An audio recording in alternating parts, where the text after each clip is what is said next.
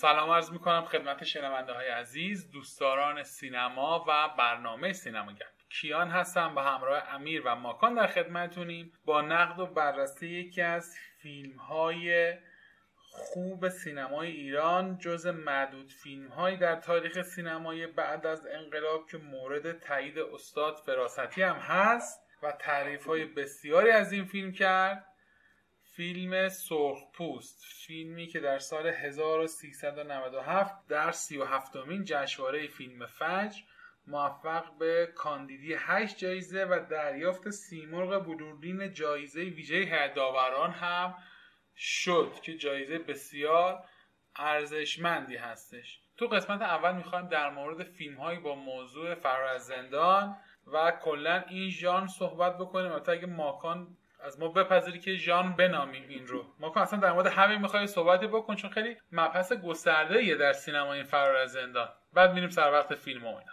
سلام کیان جان سلام امیر جان سلام تمام دوستایی که برنامه ما رو میشنون.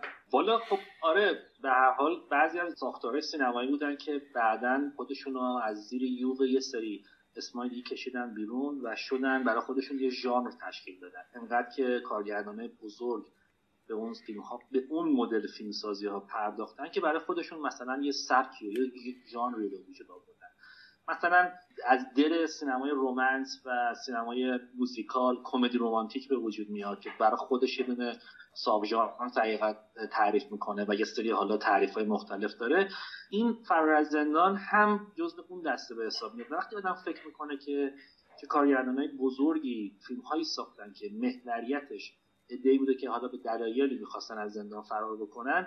خب یه مقدار همچین آدم قلقلک میده این قضیه. خب از رنوار شما بگیرید. برسون کارگردانه بزرگی از این دست که فیلم هایی ساختن مثلا مثل توهم بزرگ یا متهمی از زندان گریخ. اینا کارگردانای کمی نیستن که آدم بخواد بهشون نگاه کنه. حالا یا مثلا می‌رسیم به فیلم هایی که بر اساس تم فرار از زندان بودن اما با محوریت واقعیت بودن. مثلا فرار از آلکاتراز. یا فرض کنیم فرار بزرگ که حالا یه مقدار تکلیف شده است این قضیه اکیپی که می‌خواستن از تو جنگ دوم جهانی فرار کنن ولی به هر حال این قضیه بوده وجود داشته یک مقدار داستان به این شکلی.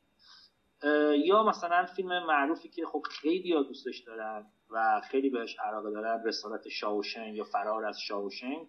اینا همه فیلم هایی هستن که میشه تو این کتگوری مثال زد یا فیلمی که خیلی من تو این ژانر خودم دوست دارم قطار افسار گسیخته یا قطار فراری همچین اسمی هم میشه برش طراحی کرد. فیلم نامش مال کروساوا بوده البته. خب اینا همه آدم یه مقدار قلقلک میده که یه سرکی بکشه. به علاوه اینکه این تم فیلمسازی به واسطه هیجانی که داره به واسطه ایجاد آدرنالین خونی که تو بدن مخاطب می‌کنه خیلی پرطرفداره. حتی می‌تونیم دیگه مثال بزنیم که دیگه تو همین چند وقت اخیر همه دیدن دیگه. سریال پریزن بریک هم یعنی سریال ها هم اومدن به این قضیه اضافه شدن و یه همچین پایه های محکمی درست کردن. ولی خب از اونجایی که ایران ژانرهای مختلفی رو نداره برای همه ماها یه ناگهان فیلم سرخپوست چیز خیلی عجیبی شد. و هر حال بله الان میشه این بگیم ژانر فرار از زندان و میشه اسم ژانر رو براش گذاشت. من همین الان تکلیفمو با هر مشخص کنم. به نظر من بهترین فیلم توی این سبک یا ژانر Man Escape رابرت برسونه به نظرم فوق العاده است. یعنی من تو تمام فیلم ها سریال ها و هر چی که تو این موضوع دیدم این فیلم برای من جایگاه ویژه‌ای داره فوق العاده است. تو هم بهش اشاره کردی جز فیلم های خوب که واقعا هم همینطور هست. امیر صحبت ابتدایی تو بشنویم و بعد من لیست رو سری می‌خونم و در موردش صحبت رو گپ کوتاهی می‌زنیم. میریم سر وقت سرخپوست. سلام عرض می‌کنم خدمت تمام دوستان عزیزم. راجع به این فیلم های فرار از زندان این چیزایی که گفتی من قبل از اینکه بگم به این جشنواره اشاره کردی که فیلم خیلی مورد قبولش قرار گرفت و اینا.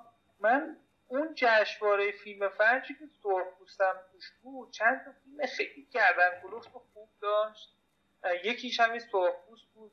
یکی شبی که ماه کامل شد و یکیش متری شیشانیم جشنواره عجیبی بود. چند تا فیلم دیگه هم داشت. اگه اشتباه نکنم غلامرضا تختی هم همون بره اکران شده بود. به نظر من اون جشنواره یکی از جشنواره خیلی موفق حداقل از دید من من خیلی دوستش. اگر اشتباه نکنم فیلم رد خون ماجرای روز رد خون هم باز توی همون جشنواره خلاصه فیلمهاش خیلی فیلم های خوبی بود. ای کاش یه بار دیگه چنین جشنواره تکرار بشه راجع به فیلم های فرار از زندان ماکان خیلی کامل گفت. فکر می‌کنم فیلم های فرار از زندان یه جذابیت خاصی برای هر مخاطبی ده به خاطر همین شما سریال می‌بینید توی فیلم های هالیوودی می‌بینید غیر هالیوودی می‌بینید. حالا به سینمای ایران هم راه پیدا کرده. من یه چند که دوست دارم. یعنی حالا شما می‌بینید بهتر حتی بهترین فیلم آی ام دی فیلم رستگاری در شاوشنگ خب یه فیلم فرار از زندان تلقی میشه. یه خاطره ای با خودت دارید اگه یاد باشه یه فیلمی می‌دید به نام قلعه. اتفاقا می‌خواستم اشاره کنم فورترس بله بله. آره آره کریستوفر لامبرت. فیلمیه که یه ذره محجوره. نمی‌دونم ما چجوری اینو می‌دونیم. فکر می‌کنم من تو این فیلم رو 50 دفعه دیدم شاید هم بیشتر شاید هم بیشتر آره یکی از فیلم های خیلی محبوب منه. من خیلی دوستش دارم. حالا نمی‌دونم حس نوستالژی این کار با هم می‌کنه یا واقعا انقدر فیلم خوبیه؟ و حال به نظرم فیلم خوبیه و همه دیگه فیلم های معروفش پاپیون و فیلم یه فیلمی هم تلویزیون خیلی نشون می‌داد به اسم حفره. بله اونم می‌خواستم بگم. فیلم ها نمی‌دونم آره آره می‌خواستی بگی. لیهول لیهول حفره فوق العاده بله اون آره. اونم فیلم خیلی عالی خوبی بود. می‌خوام بگم در یک جنبندی اصلا فیلم های فرار از زندان چون نمی‌دونم یه حس تعلیق خوبی توش به توشون به کار میره. حالا راجع به اینکه آدم به سرنوشت اون آدما و عاقبتشون که می‌تونن واقعا فرار کنن نمی‌تونن. اکثرا هم تو فیلماشون نمی‌تونن فرار کنن. ولی تعلیق خوبی داره که پرکششه. و فیلم سرخپوست هم مستثنایی نیست و فیلم سرخپوست هم به نظرم خیلی پرکشه ساخته بله الان در موردش صحبت می‌کنم من لیست رو سریع میگم و دوستان اگر صحبت کوتاهی در مورد لیست و نکات دیگه اگه مونده دارم میگن و میریم سر وقت چون به نظرم سرخپوست جای صحبت خیلی داره. به خیلی از این فیلم ها اشاره شد. ولی من برای اینکه دوستانی که برنامه رو میشنون می‌خوان یه لیست تکمیلی داشته باشن از فیلم هایی با موضوعیت فرار از زندان و اگر خواستن ببینن بدونن چه فیلم هایی تو این سبک خوب هست من این لیست رو پشت سر هم میگم و بعد صحبت دوستان رو میشنویم. فیلم رهایی شاوشن که دیگه جای گفتن نداره خیلی کار معروفیه. من در مورد همین یه خاطره بگم از جذاب بودن این فیلم که البته خب سر اینکه فیلم اول آیندیویت همچنان از همون موقع که این فیلم اول شد تا همین لحظه صحبت زیاده که آقا واقعا لایقش هست یا نیست. ما خیلی سر این با خودمون حداقل با خودمون بحث می‌کنیم. ولی من اینم به همه بگم که هر فیلمی تو این جایگاه قرار می‌گرفت احتمالاً در موردش همین صحبت ها می‌شد که آقا واقعا بعد شماره یک باشه یا نباشه. این فیلم رو من با پدرم دیدم و فیلم تقریبا سه ساعته فیلم طولانیه و این پدر من بهش گفتم یه فیلم گرفتم فرار از زندان. و خب اونم خیلی به این سبک علاقه داشت. نشست و شروع کرد با هیجان فیلم رو نگاه کردن و بعد یه رو گذشت نیم ساعت گذشت یه ساعت گذشت. خب فیلم خیلی ریتم کندی داره. این کم کم دیگه ناامید شد و ناراحت شد و بعد دیدم داره چرت می‌زنه و یه خود بلند شد گفت این چیه؟ وقت منو گرفتیم فرار زندانش کجاست؟ رسید به اون آخر فیلم و اون سکانس طلایی فیلم که نشون میده این چه چجوری از زندان خارج میشه یهو این چشاش باز شد. هنوز که هنوز صحبت اون فیلم میشه میگه عجب فیلم خوبی بود عجب فیلم خوبی بود. می‌خوام بگم اون چه تأثیری می‌تونه یه فیلم رو آدم بذاره بعد از سالها. خب فیلم پاپیونو که دوستان اشاره کردن که به نظرم خیلی کار خوبیه. فرار از آلکاتراز هستش. کلینت ایستوود فیلم بسیار خوبی هست. Great Escape و که ماکان به درستی گفت جزو فیلم های محبوب خودم هست. و جالبه بهتون میگم که استیو مکوین بدلکاری های موتور سواری این فیلم خودش هم رو انجام داده. قبل از اینکه این داستان بدلکاری مد بشه این مرحوم این کار انجام می‌داد. فیلم من اسکیپ رابرت برسون هم که گفتم و تاکید می‌کنم به نظرم بهترین فیلم توی سبک فرار زندان حتما این فیلم. بسیار کار خوبیه.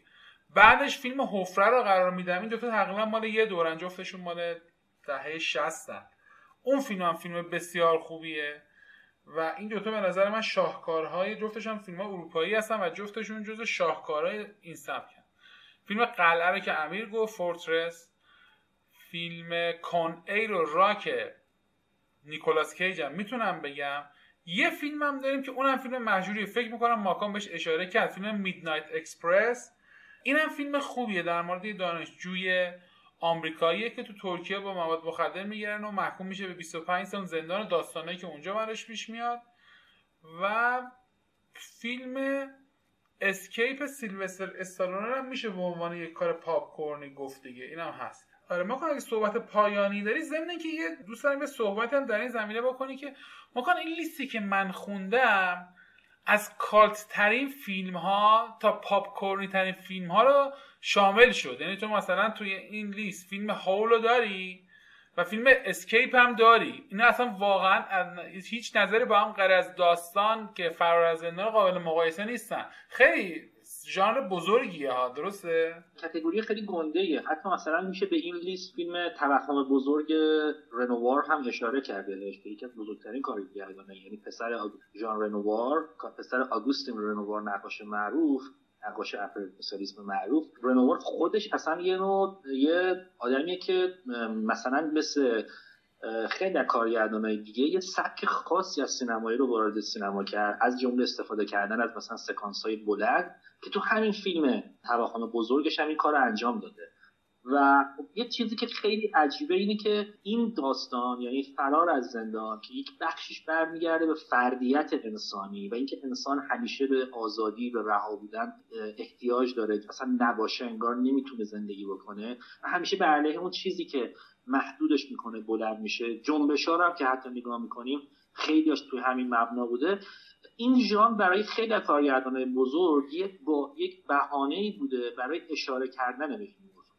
یعنی الان تو این لیستی که تو خوندی بخش عمده ای از کارگردان هایی که اسم آوردی کارگردان های بزرگ سینمایی هستن. مثلا پول استرجس که همون فیلم فرار فرار بزرگ رو ساخته درسته یه فیلم پروپاگانداییه درسته فیلمی که بخشی از جنگ دوم جهانی داره تحریف می‌کنه. اما شما وقتی همون صحنه های long shot بزرگش رو داری نگاه می‌کنی یا به قول تو همون بدلکاری استیو مکونی داری نگاه می‌کنی اصلا حیرون میمونی که تو اون دهه اینا چجوری این فیلم برداری رو انجام دادن با این میزان از کیفیت بالا. حالا و البته داستان هیجان انگیزی که خود اون فیلم داره. یه فیلم خیلی سطح پایینتر که مثلا هستش فیلم فرار به سوی پیروزی. که همون فیلمی که همه هم دیدن در مورد تیم فوتبالی که با تیم زندانیا که با تیم ارتش آلمان مثلا مسابقه میده که در واقعیت این اتفاق افتاد. اما بین ارتش آلمان بود در اوکراین با زندانی اوکراینی که اونجا زندانی بودن و همشون در نهایت اعدام کردن همشون رو کشتن به خاطر اینکه تیم ارتش رو برده بودن.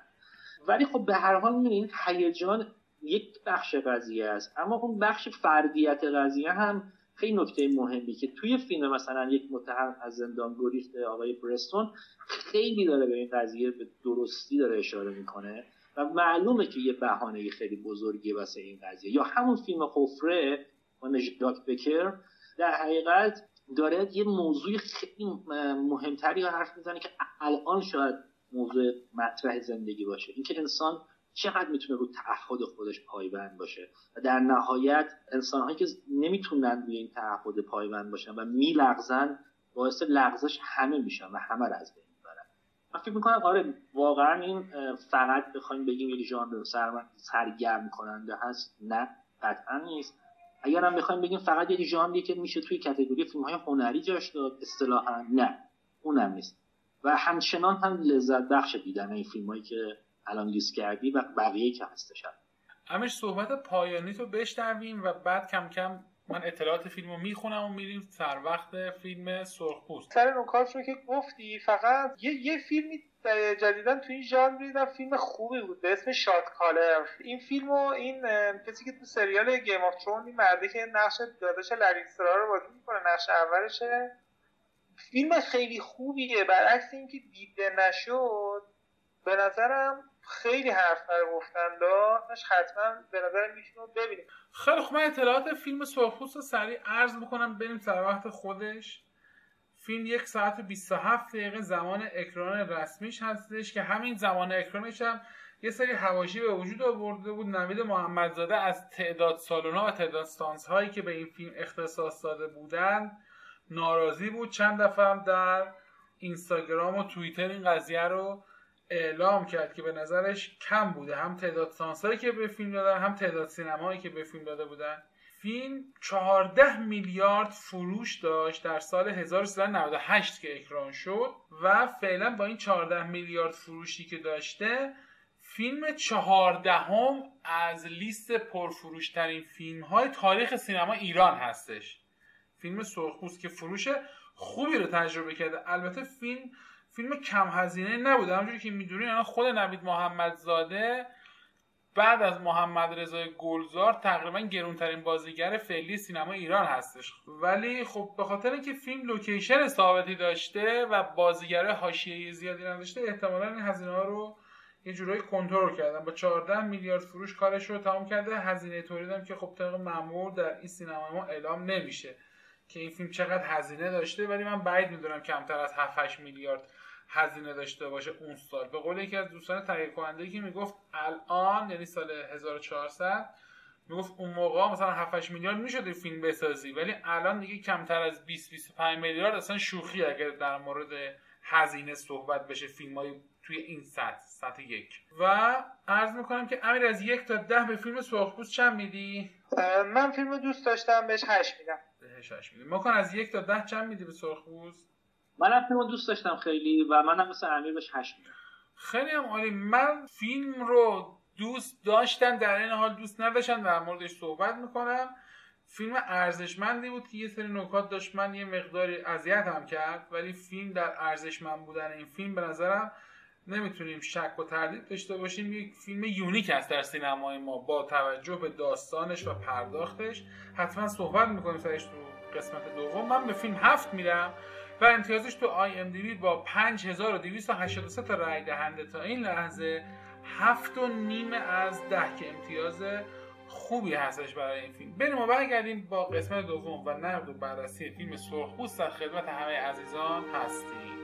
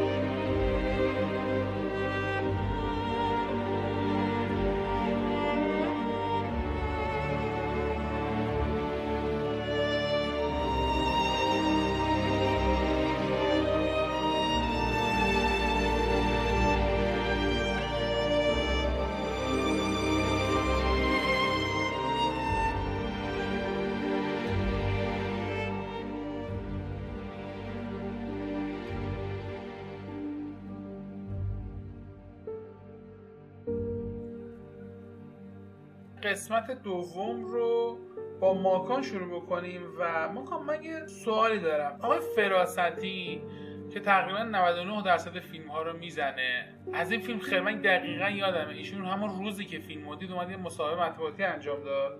گفت آقا یه فیلم امروز تو جشنواره دیدم خیلی فیلم خوبیه فیلم سرخ بود نمی‌دونم اینش اینجوریه اونش اینجوریه فیلم جالبیه و واقعا همینطور بوده.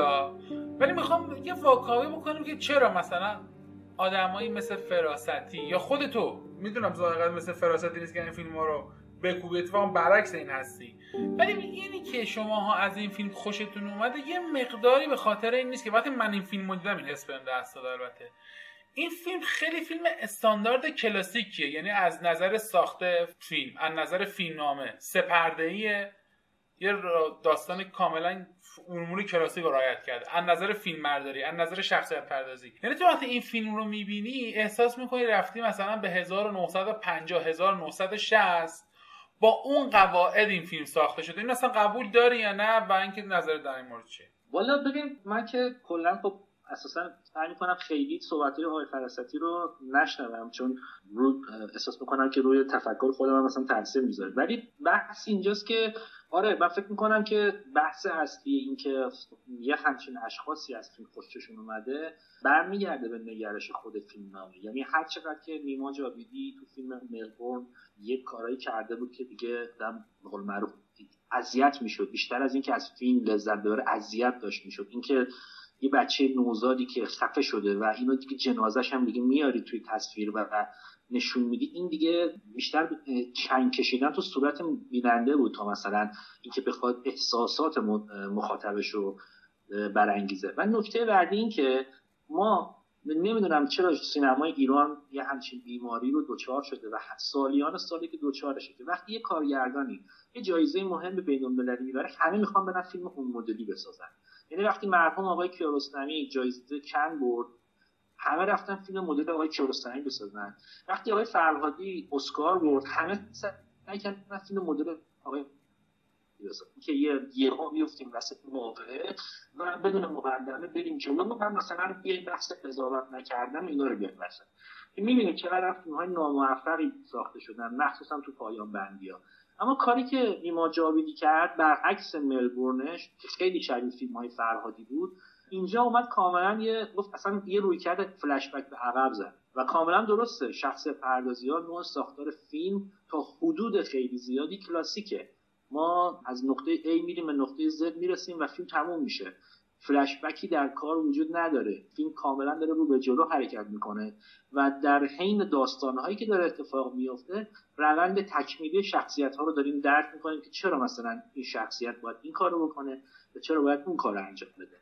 این فکر می‌کنم این دلایلش دلایلی بود که با اون نگرش فراستی که کلا مثلا سینمای مدرن مشکل داره و اصلا سینمای مدرن رو سینما نمی‌دونه و مثلا با کارگردانی مثل کیشلوفسکی یا فرض کنیم مثلا با کارگردانهایی مثل تارکوفسکی مشکل داره و اساسا اونها رو سینما نمی‌دونه. اینجا چون نگرش نیما جاویدی این شکل بود انقدر مثلا از فیلم تعریف کرده که البته که واقعا خب تعریفی هم هست. و نکته جذاب قضیه اینه که بالاخره ما از اون ژانر که تو ایران اصطلاحا تو سینما رو افتاده درام اجتماعی فاصله گرفتیم یه فیلم داستانگوی دیدیم یه فیلمی که داره میگه یکی بود یکی نبود و اینم پایان فیلمم با این شکل و شمایل. شمایلی حالا میریم جلوتر احتمالا در موردش صحبت می‌کنیم. شمایلی از فنفتال توی فیلم داریم می‌بینیم که از ژانر نوار اومده وارد اینجا شده. و یه داستان هیجان انگیزی که یه کار جذابی هم که نیما کرده اینه که تو فیلمنامه که خودش نوشته و خودش هم فیلم کارگردانی کرده اینه که شخصیتی که قرار فرار کنه از زندان رو مجهول نگه میداره از لحاظ تصویر فیزیکی. و این خب یه مقدار هم فاصله می‌ذاره از اون فیلم های کلاسیکی که ما تا الان دیدیم. یعنی اونها همه این شمایل رو نشون می‌دادن. ولی این یه کار نسبتا مدرنی بوده که فکر می‌کنم نیما جاویدی خیلی خوب این موضوع رو برای اینکه فیلمش متهم نشه دیگه کلا تو دو پایی رفتی مثلا تو فیلم های کلاسیک. اینو از این بابت انجام داده و یه کار خیلی هوشمندانه بوده که به نظرم من دوست داشتم این کارو توی فکر می‌کنم آره این دلایل باشه که آقای فراستی بالاخره یه فیلم رو تایید کرد. بله با تقریبا تمام حرفات موافق بودم. امیر دو سه تا نکته هستش که در اینجا با توجه به صحبت های ابتدای ماکا میشه بازش بکنیم و صحبت بکنیم. یکی همین نکته که گفت.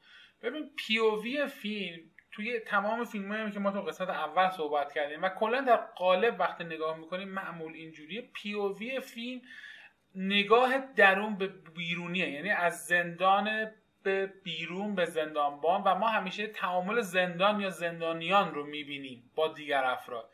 ولی اینجا پیووی کاملا عوض شده یعنی اصلا اینجا زندانی در واقع یک سایه یا یک دلیلیه که ما چند تا شخصیت دیگه مخصوصا شخصیت زندانبان رو واکاوی بکنیم. در کل به نظر مثلا این داستان در اومده یا نه و حالا در مورد اون صحبت بکنیم. یه مقدارم دوست دارم در مورد نقش متفاوت نوید محمدزاده صحبت بکنی که اینجا نقش کاراکتری بازی کرده که بیش از ده سال از خودش بزرگتر هم هست و به نظر تونسته این نقش رو خوب بازی بکنی یا نه. چند تا دیزو بگم. یکی این که اولا که بابا این آقای فراستی یه دفعه یه چی خوشش اومده. حالا تو بهش گیر یا حالا چرا تو خوشش اومده؟ بابا اون صبح تا داره همه فیلم ها رو میکوبه. اصلا یه فیلم از زیر تیغش رد نشد. یه فیلم این نم اتفاقی خوشش اومد. حالا به نظرم از گناهش بگذاریم نحوه دید فیلم و اون جایی که ایستاده داری صحبت می‌کنی نکته مهمیه. چون به فیلم سرخپوست. به نظر من در سینمای ایران یک چیز ویژه است. به خاطر اینکه خب حداقل من یادم نمیاد. ما فیلمی در مورد ما فیلمی داشتیم که دو زندان باشه ولی در خصوص فرار از زندان نداشتیم. بنابراین به نظرم این یه چیز خیلی ویژه است توی سینمای ایران. و چیزی که ویژه ترش می‌کنه تو همه این فیلم هایی که داشتیم با هم دیگه مرور کردیم و حالا چه می‌دونم سریال پریزن بریک این فیلم های کلاسیک و جدیدی که گفتیم همیشه نقطه دید فیلم و راوی در واقع دانای پل کنار زندانی ها ایستاده و داره نحوه تعامل اونها دلایل اونها شیوه های فرارشون فکراشون حالا اگه سورپرایزی هم تو فیلم داره برای اونها رو می‌کنه. معمولا زندانبان ها آدمایی هستن که خیلی ساده از کنارشون رد میشین. آدمای تکبودی خیلی چیز. حالا استثنا داریم تو بعضی فیلم ها ولی اکثرش اینجوریه. فیلم فرار از زندان باید روی اون آدم فوکوس داشته باشه. اون آدم زندانی در واقع. ولی اینجا کار خیلی قشنگی که حالا فیلم نام نویس و کارگردان فیلم آقای نیما جاویدی کرده اینی که اومده و زندان زندانبان رو محل توجه قرار داده. اصلا فیلم توی انگلیسی واردنه. به معنای زندانبان یعنی کل فوکوس فیلم گذاشته روی ما از اول تا آخر فیلم نوید محمدزاده رو ول نمی‌کنیم. این خودش یه نکته مهم از اون بابت که حالا کارگردان باید ما رو چجوری با این آقا همراه کنه. چون ما عادت کردیم که با زندانی که می‌خواد فرار کنه همراه باشیم. این نکته مهمیه چون توی فیلمم خیلی جاها اشاره می‌کنه که این آدم بیگناه این آدم فلان بوده و ما هی دلمونم می‌خواد و ما یه جایی می‌رسه که این وسط میمونیم یعنی یه جایی که دوست داری هم این بتونه بگیرتش و هم به خاطر دلایلی که میارن شاید دوست داری که اونم فرار بکنه. و این رد شدن از این مرز باریکه به نظرم کار خیلی مهمی بوده که این فیلم نویس تونسته ازش رد بشه. یکی از فاکتورهایی که این ازش تونسته از این آزمونش بیاد بیرون و ما با این زندانبانه همراه بشیم و اصلا دلمون هم که کارشو به سرانجام برسونه. من که خودم اینجوری بودم. یعنی واقعا داشتم کارشو به سرانجام برسونه. هرچند که اون آدم بیگناه باشه. یکی از دلایلش بازی خوب نوید محمدزاده است. همینجوری گفتی. و نوید محمدزاده از یه قالبی که یه یه ذرم این تکرار این قالبه عصبی کننده بود برای خود من. یعنی عصبی کننده که چجوری بگم تکراری شده بود برای من. چون که مثلا شما نگاه کنید فیلم عصبانی نیستم فیلم لانتوری فیلم چه می‌دونم مغزهای کوچک زنگ زده. این همش نقش این آدم های خسته داغون به ته خط رسیده. حالا باز یه ذره با یه تفاوت هایی بازی می‌کرد که ولی اینجا نقش یه آدم اتو کشیده احتمالا یه اختلال وسواسی جبری هم باید داشته باشه فکر کنم چون خیلی روی این داشت تاکید میشه روی نظمش روی بستن کراواتش مرتب بودن میزش نمی‌دونم. اینا آدم وسواس خونه اینجوری اتو کشیده.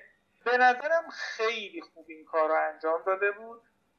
من دوست داشتم واقعا دوست داشتم. به نظرم پریناز ایزدر خیلی چیز متوسطی رو کرد ولی نوید محمدزاده واقعا فوق العاده بود. من خیلی دوست داشتم.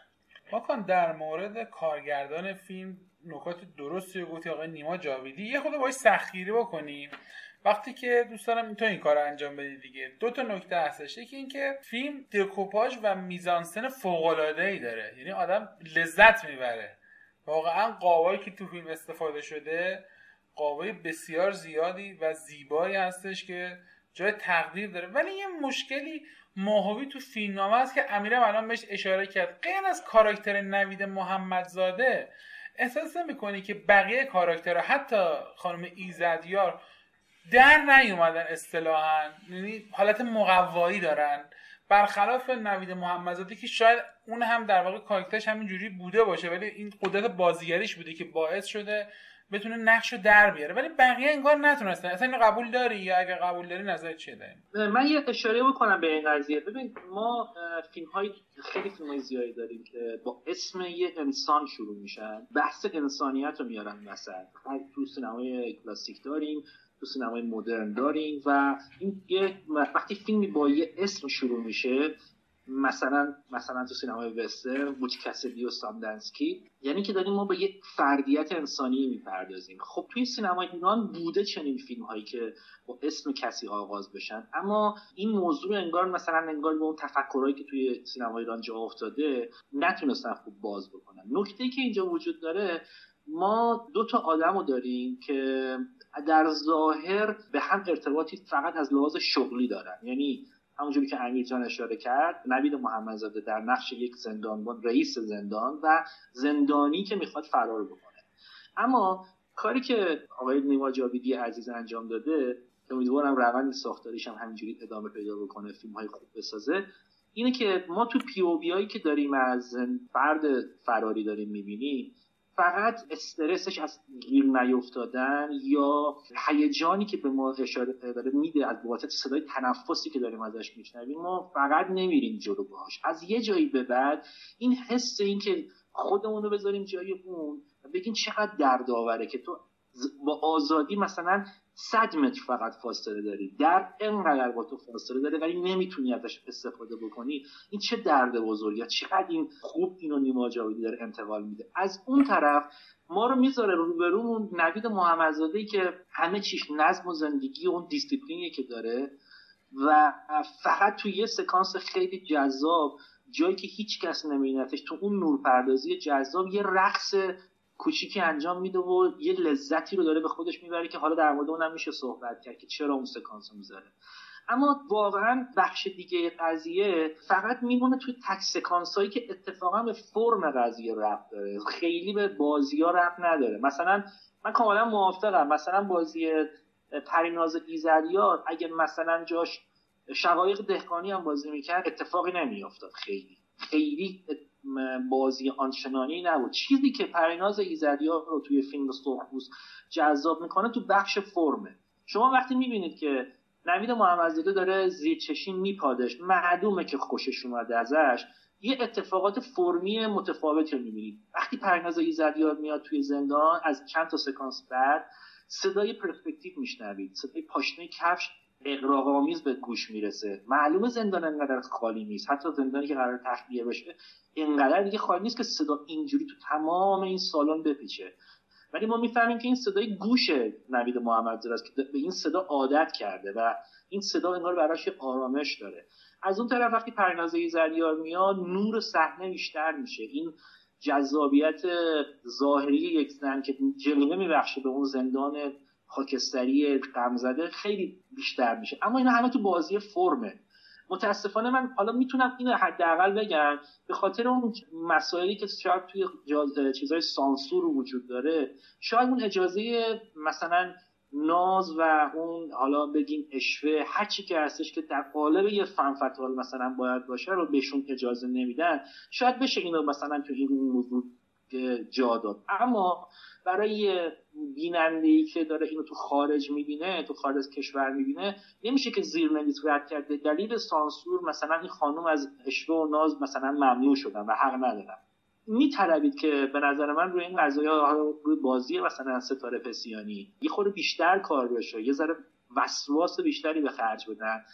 حداقل می‌شد با فرم صورت پرناز ایزیالیار که بلده. نه اینکه بلد نیست. این بازی رو انجام داد که اون هم بیشتر به چشم بیاد فقط با نگاه نباشه. با نگاه و مثلا چیز نباشه. یا مثلا دیگه متوسل بشین به دراپ یعنی که از یه مدادی که مداد لوازم آرایشی هست استفاده ابزاری اینجوری بکنه. ولی به نظر من آره من با کاملا و امیر, امیر جان و کیان عزیز موافقم. فکر می‌کنم همه موافق باشن که نوید محمدزاده توی فیلم خیلی سره و از اینکه یه نقشی آدم لوزر رو دیگه بازی کنه فاصله گرفته بوده. و کاملا نقشی آدمی بازی کرده که اتفاقا نه تنها لوزره بلکه می‌دونه که داره چی کار انجام میده. حتی پایان فیلم هم دونسته این کار انجام میده. و خیلی خوش اصاب داده و گریم سنگین. البته واسطه که سنش باید بره بالاتر. یه مقدارم یه کوچولو اضافه وزنی که آورده داره شکمش. همه اینا جلوگر بازی خوبشه که ای کاش کارگردان دوست داشتنی آقای جاویدی این بالانس رو می‌تونست توی همه بازیگرا به وجود بیاره و این ریتم هم نمیریخت. در حال این یه نقطه ضعف برای کارگردان. بله ممنونم. خیلی صحبت شدی یادی هم بکنیم و یه تقدیری هم بکنیم از آقای هومن بهمنش فیلم مردار فیلم که حقیقتا کار قشنگی انجام داده و قاب هایی که گرفته فوق العاده چشم نوازه و آدم لذت می‌بره از دیدن قابهاش. خیلی خیلی. مخ... من که خودم شخصا خیلی لذت بردم. اما کم کم بریم برای قسمت پایانی برنامه. ماکان الان نکته یا اشاره کرد که فکر می‌کنم برای پایان برنامه خیلی خوبه که در مورد صحبت بکنیم. ببین فیلم همونجوری که گفتم ساختار کلاسیک داره. یعنی در واقع ساختار کاشت و برداشت داره. سکانس هایی رو میکاره تو طول فیلم که آخر فیلم برداشت بکنه. ما آخر فیلم سکانسی داریم که قراره تو طول فیلم پخته بشیم. که به اون سکانسه برسیم. یعنی اون سکانسه که نوید محمدزاده بالاخره می‌تونه این بابا رو پیدا بکنه و اون رفتاری که باش می‌کنه. به نظر تو در اومده چون من راستش خودم پایان فیلم رو دوست نداشتم. به نظرم به قول آقای فراستی پایان آبگوشتی داشت. یعنی نمی‌دونم بعد بگم که کارگردان شجاعت اینا نداشته که یه پایان بهتری تو فیلمش بذاره. چون فیلم ملبورن فیلم خوبی نیست. یعنی اینو هر کسی دیده تقریبا همه اینا موافق هستن که ملبورن فیلم خوبی نیست. فیلم قبلی ایشونی در واقع اولین فیلم بلندش هم بوده. 6 سال پیش ساخته. 6 سال قبل از سرخپوست ولی ملبورن تو جشنواره های بین جایزه خوب گرفت. دیده شد. یه تور مشتی رفت. حدود 140 تا کاندیدی داشت. 60 تا جایزه گرفت. ولی سرخپوست اصلا اینجوری نشد. سرخپوست اصلا در جشنواره‌های بین‌المللی نصف ملبورن هم مورد توجه قرار نگرفت. خب حالا باید ما واکاوی بکنیم مثلا اینو که چرا اصلا اینجوری شده چند که دلیل اصلیش پایان ناهمگون فیلم با بقیه فیلم. یعنی وقتی تو نگاه می‌کنی احساس می‌کنی که این پایان یهو به فیلم اضافه شده. یعنی من اینجوری بودم و فکر می‌کردم مثلا این انگار انگار یه پایان تحمیلیه. حالا نظرت در این مورد و پایان بندیت هم بشنویم و بعد سراغ ما پایان فیلم بگم. ببین اتفاقا من کاملا اینجا با تو مخالفم. ببین نقشی که نوید محمدزاده بازی می‌کنه زندانبان یه داستانی که داره اول که فیلم شروع میشه داره یک نبرد بیرونی رو انجام میده. یعنی با همه یه جوری می‌خواد خودش رو ثابت کنه جلو بره با اون شخصیت شک و و منظم و وسواسی و همه این چیزایی که گفتیم و داره جلو میره. ببین از یه جایی از فیلم و آروم آروم این نبرد بیرونی براش تبدیل به یه نبرد درونی میشه. یعنی یه جایی می‌خواد بگی که من این کارو کردم و اون نمای ببین همه جا داری تو از دید زندانبان نگاه می‌کنی کارو.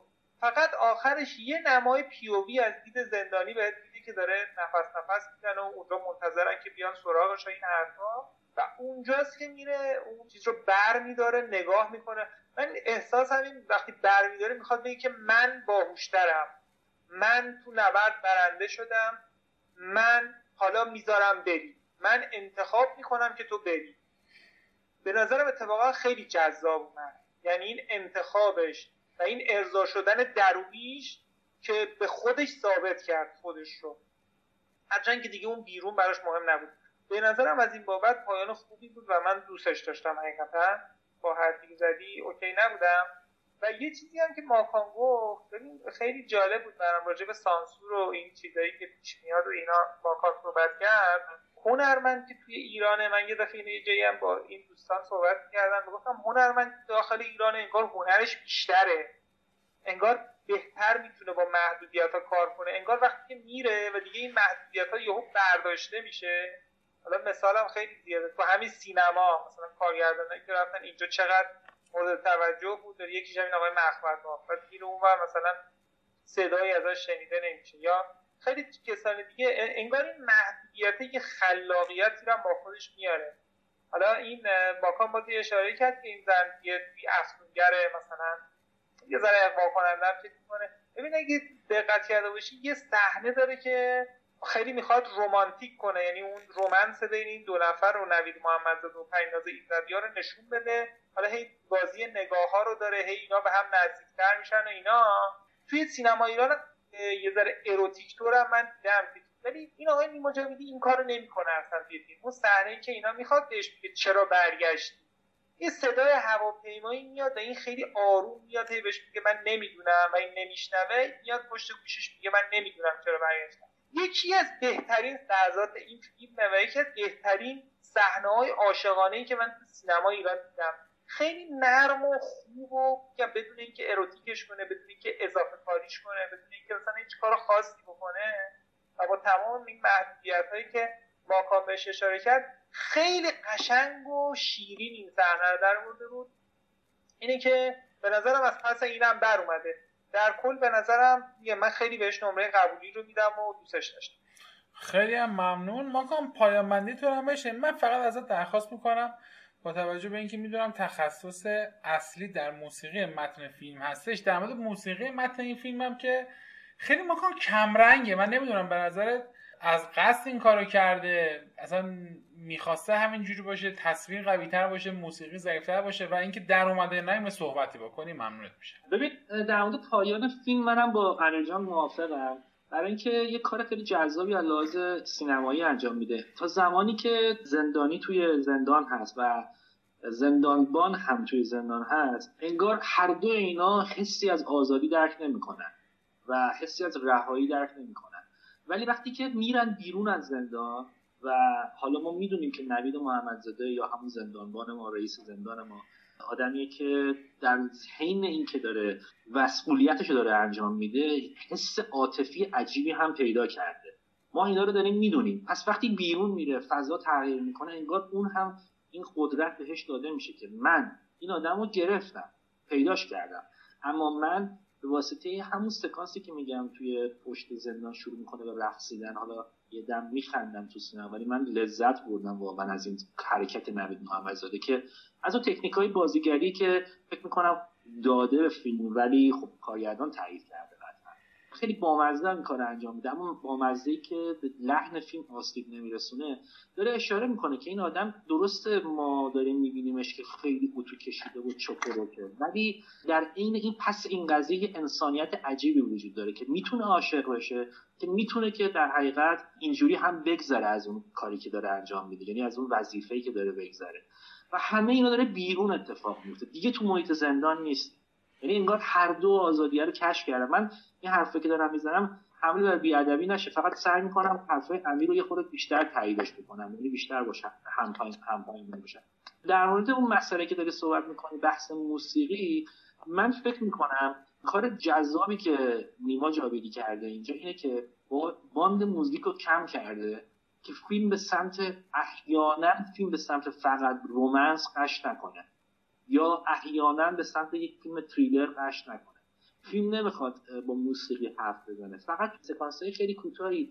رامین کوشای عزیز دوست داشتنی یه موزیک می‌تونیم بگیم نمیگیم موزیک ارکسترال ولی یه موزیک های تقریبا ارکسترای مجلسی با سازهای خیلی ذهنی کم درست کرده که اینا رو حالا وقتی توی جریان فیلم می‌بینیم فقط بیشتر به هیجان فیلم کمک می‌کنه. یعنی به جاهایی می‌رسه که تلاقی میشه بین نوید محمدزاده و زندانی که داره فرار می‌کنه که فقط ما پی او شو داریم چیز دیگه ازش نداریم. و این موسیقی تکمیلشون می‌کنه. این موسیقی که انگار مثل یه نوتیه که توی, توی ذهن آهنگساز هست ولی کامل نمیشه هی کامل نمیشه. تلاقی این دوتا با هم دیگه کامل شده این نداره و حالا اجازه میده که موسیقی کاملا اجرا بشه. من فکر می‌کنم آره این از اون تکنیک بود که مثل استفاده کردن از پی او که کمتر تو اصلا دینه نشده تو این ژانر پیووی به این شکل. استفاده درستی بوده و این فیلم رو از قالب صرفا کلاسیک در میاره. چون می‌دونیم که مثلا تو فیلم های خیلی پیش از این که فیلم های خیلی مطرحی هم مثلا اس برده شد ازشون موسیقی نقش خیلی مهمی داشته. ولی یه کار خیلی بامزه نیما جاویدی کرده که به نظر من ادای دینیه به سینمای پیش از خودشه. منظورم سینما پیش از خودش. توی امریکا و اروپاست. این که تو سکانس هایی که هیجان بیننده رفته بالا و ترس از گرفتگی حالا هر چیزی هستش به هر حال آدرنالین رفته بالا.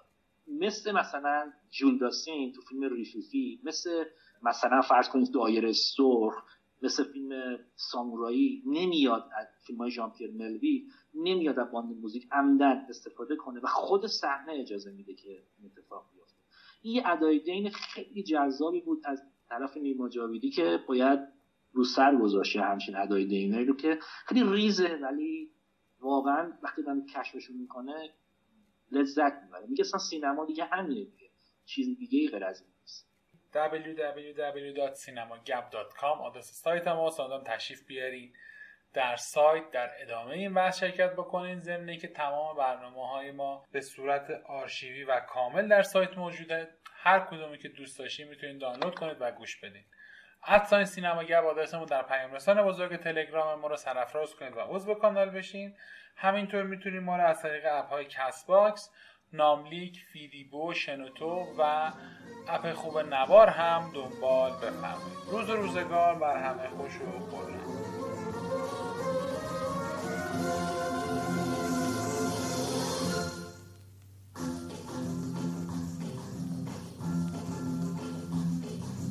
وقتی که دلتنگ فایدش آزادی زندگی زندونه وقتی نباشه شادی آدم که غمگین دنیا براش زندونه. ما بین صد میلیون بازم تنها میمونه. دنیای زندونی دیواره. زندونی از دیوار بیزاره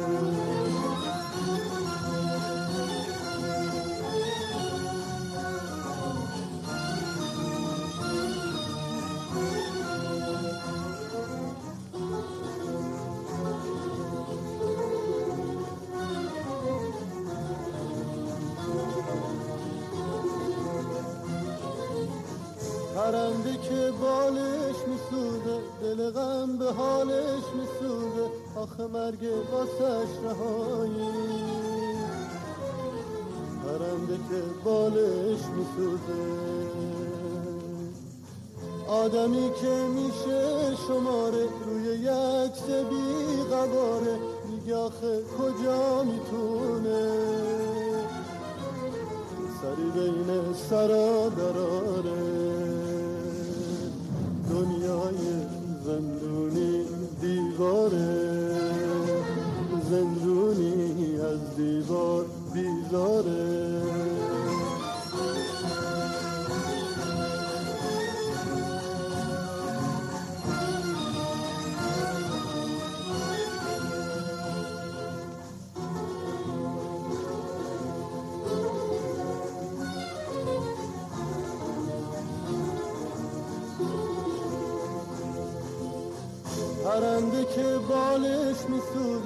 دل غم به حالش میسوزه. آخه مرگ واسش رهایی.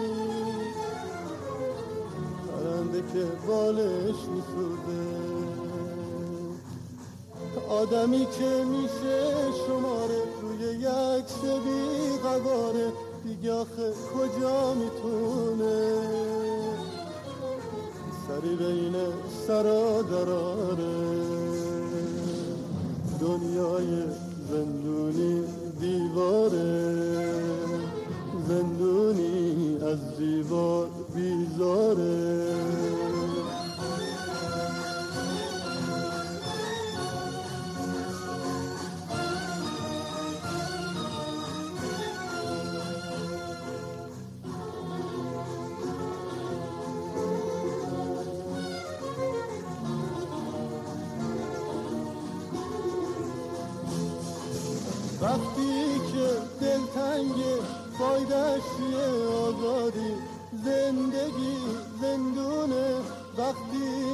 نباشه شادی تو دنیا؟ هر کجا پرنده اسیره وقتی که می‌خونه آدم دلش می‌گیره. دنیای زندونی دیواره. زندونی از دیوار بیزاره